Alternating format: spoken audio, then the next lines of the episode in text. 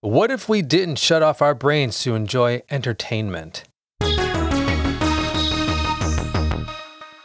there, I'm Matt Verish, and welcome to Your Entertainment Sucks, the podcast where I break down in five minutes or so why some of your favorite movies and shows aren't as great as you think they are, as well as offer my thoughts on how to rectify said suckage.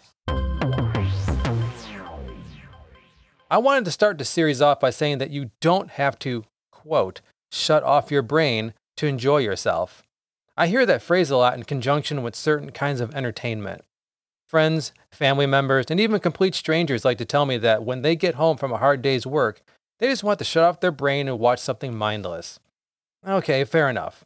Life can be tough. We've all been there. Thankfully, the internet, television, cinema, video games, and of course podcasts provide us brain-dead entertainment in spades. Who doesn't like a good heaping helping of schlock from time to time? Believe it or not, I'm all for that sort of thing. In fact, I'm all for any sort of entertainment so long as it's good. Minus extremist propaganda, conspiracy theory, and blatant mis- and disinformation, of course. And what exactly is good entertainment? Well, subjectively speaking, anything that follows through with concept and execution. More on that in a minute. First, I feel the need to tell you that it just isn't possible to shut off our brains.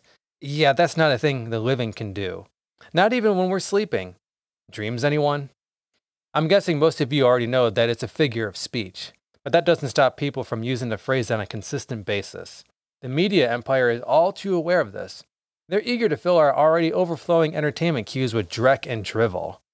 Yet, people partake.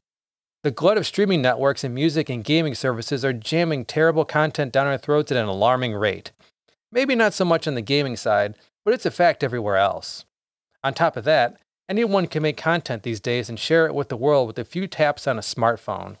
It's both a blessing and a curse. Undiscovered artists of every ilk and talent are making names for themselves in ways gatekeepers of the past would never allow. On the flip side, the other ninety-nine point nine nine nine percent of content cluttering the ether is, um, less than stellar. Entertainment overload is probably why lots of people return to tried and true favorites. The subpar deluge might also explain why we allow ourselves to endure the unendurable.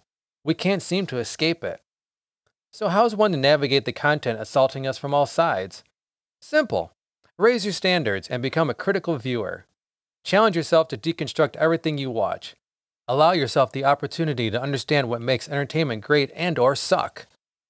And if doing the above isn't for you, no problem. I won't judge. How can I? I don't know you or what you do in the sanctity of your home. My podcast might not be for you, as I'm going to be politely laying waste to popular and fringe entertainment alike. I don't settle for the mediocre, the inane, or the poorly crafted. I have a full-time job, a part-time writing career slash hobby, this podcast, two crazy dogs, two loving families, and an amazing wife. They all come first and leave precious little time for anything else. If you are interested in reducing the amount of suckage your eyes take in, then keep listening to my podcast. Let's circle back to concept and execution.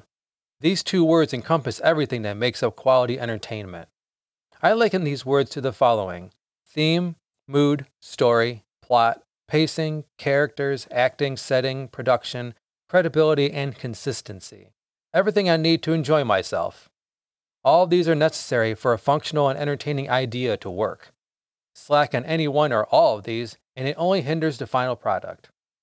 That isn't to say that I only enjoy exceptional shows like Breaking Bad and timeless movies like Raiders of the Lost Ark. I love all levels of entertainment as long as they adhere to proper concept and execution within the confines of the world and rules established at the start. Take Big Trouble in Little China, for example. It's my absolute favorite film of all time. Nothing comes close. It's by no means an Academy Award-winning feature, and it is pretty dated by today's standards.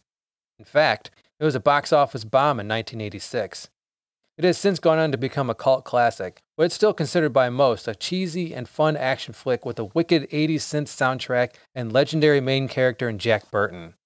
But what makes Big Trouble in Little China great to me is its ability to nail every single piece of concept and execution.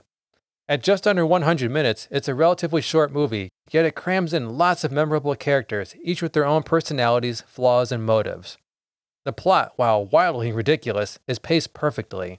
and carefully sets the stage and presents it in a way that allows viewers to accept that a two thousand year old Chinese wizard needs to find and sacrifice a girl with green eyes to become human again and take over the world. Yeah, I know. Nuts. But it succeeds because it recognizes exactly what it is, a supernatural chopsocky action and comedy flick that stays the course. Want to know what and why I think something sucks? Well, you'll have to listen on to my next episode, where I dig deep into Disney Plus's Star Wars universe. I can't wait to share it with you. All I ask is that you keep your brain awake. How else are you going to learn why your entertainment sucks? Thank you for listening to this episode of Your Entertainment Sucks. If you liked what you heard, I hope you'll subscribe and leave a five star review on Apple Podcasts or wherever you download and listen to your favorite shows. I'd appreciate the gesture. This podcast is brought to you by Night Apple Creations, a multimedia production company from the minds of yours truly and Stephanie Verish. It specializes in books, art, videos, and audio. Stop on by and have a look around at night apple creations dot com. You can find my social media links and information in the episode notes of your podcast app. Thanks again, and until next time, when I critique a certain space opera book, just say no to bad entertainment. I'm Matt Verish, and yes, your entertainment sucks.